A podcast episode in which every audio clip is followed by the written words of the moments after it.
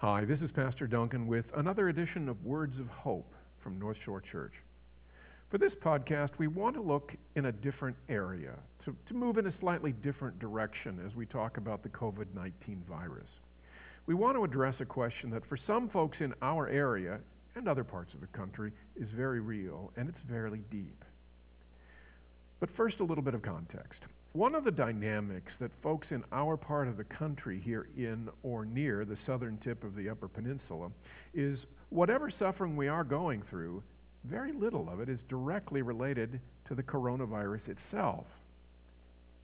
The last I heard, there were only a handful of confirmed coronavirus cases in Marinette and Menominee County. The fact is, we live in a rural area without the heavy concentration of population that, for instance, Detroit has, where the virus is taking a terrible toll. As rural folks, we're also less likely than metro folks to travel to places where the virus has taken hold, which means that transmission from those other places is less likely here.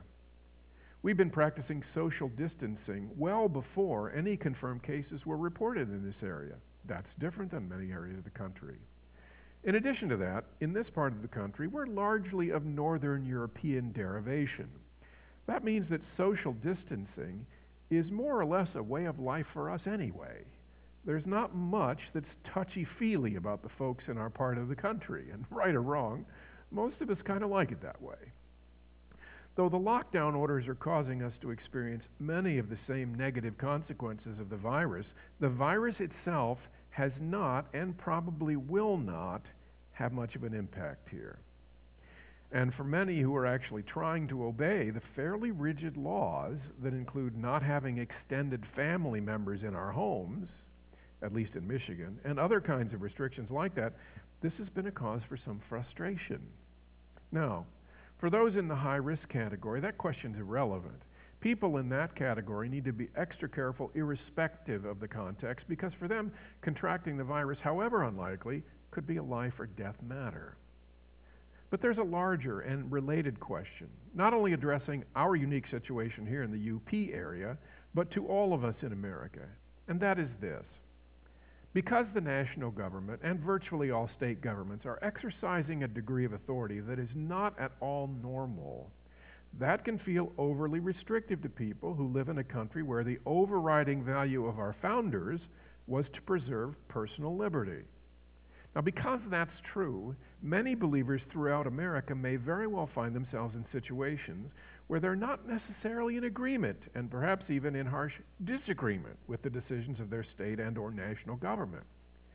We know that at this moment, decisions are being made as to when some of the restrictions that have adversely impacted so many will be lifted. The reality is, however, that whenever such decisions are made, many people will, perhaps rightly, find things about them to disagree with. So that larger issue really raises the same question we deal with here, and that is, how are believers to relate to the governing authorities when they make decisions that may have profoundly negative consequences for our lives and which we don't agree with. If that's not a live question for you at present, it soon will be for many of us. A podcast like this one does not give us enough time to give any in depth treatment of biblical teaching on the authority of the state as it relates to the believer. Though important to think about, that question can get to be very complicated very quickly. For our time today, I want us to think about one thing we must do according to Scripture that's not complicated and which, in my experience, is the most helpful in guiding our thoughts, attitudes, and actions as it relates to this question. And that one thing is to pray for those in authority. This is one of two major New Testament commands to believers as it relates to the governing authorities. The other command is in places like Romans 13, where we're called to submit to the authorities because God has placed them over us. This is probably also this issue of submission is what Peter means in 1 Peter chapter 2 when he calls believers to honor the emperor. Now, both of those texts from Peter and Paul are stunning because the emperor or the authority in power at the time those letters were written to whom believers were called to submit to was Nero no friend of Christianity, to put it mildly. Those discussions on submitting to authority are also impacted by other texts And this is why Peter in Acts chapter 5 legitimately tells the Jewish religious authority, We're not obeying you, we're obeying God. The other New Testament command, as it relates to those in authority, is this one that we've talked about praying. And in 1 Timothy chapter 2, Paul says we are to pray for kings and all those in authority that we may live peaceful and quiet lives in all godliness and holiness. This command to pray for those in authority is helpful in at least two very practical ways. The first and most obvious way is that God can and does change the hearts of leaders through the prayers of his people.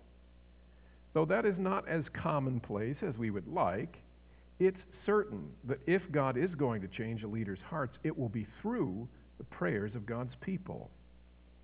But perhaps an even more important, though a less obvious way this call to pray for our leaders is very helpful, is this. It is much more difficult to harbor a sinful attitude toward a leader over you with whom you do not agree if you are earnestly praying for him or her. We all know this. Perhaps the quickest way to improve our attitude toward anyone we're having trouble loving the way we should is to pray for them. Speaking as a person with both strong political views as well as a well developed penchant for sinful snarkiness, I can tell you that one thing that places both of those tendencies on hold is a commitment to pray for an elected official. Like all commands, we must be careful not to obey this one in only a wooden fashion. That is, I hear that I'm to pray for a leader with whom I disagree, and I obey, but in only a superficial way. And so I pray something like, God, would you straighten out this moron who's trying to ruin our state or our country? Or sentiments to that effect. Okay, that's turning prayer into a venue for you to gripe to God about the authority that He's placed over you. I don't think that's probably what Paul meant. That's not giving fervent intercession for a leader. This is not to say we should be phony in our prayers either, but we must always allow our speech to be filled with grace according to Ephesians chapter 4, 29, 30 and following. We can pray prayers like, Father, you know I disagree with this decision, this person, and I'm concerned that this is going to needlessly end up hurting people. Father, show me where I might be wrong. Take the log out of my own eye. And if by your grace I have the truth on this issue, have mercy on this leader. Give them grace to see the truth. And help me to love this one you love and enable me to have an attitude of humble submission where that is within your will. Again, don't hear this as a call to passivity. Christians are called to be good citizens, and that includes being politically active and even operating vigorously within the political system. Write emails, make phone calls to the governor or your state representative, or even national political leaders. And of course, vote your biblically informed conscience when elections are held. We're enormously blessed to live within a democratic republic where the government, supposedly anyway, exists to preserve the individual liberties for we the people. But we must be good citizens of earth in a way that does not deny our citizenship in heaven. Whether you are at present or will be in the future at odds with our political leaders, make sure your first and best energies are placed in praying for them. It's very difficult to be mean spirited or snarky toward an elected official when you've spent time on your knees for him or her. May God give us the grace to be good citizens of both heaven and earth for his glory and our joy.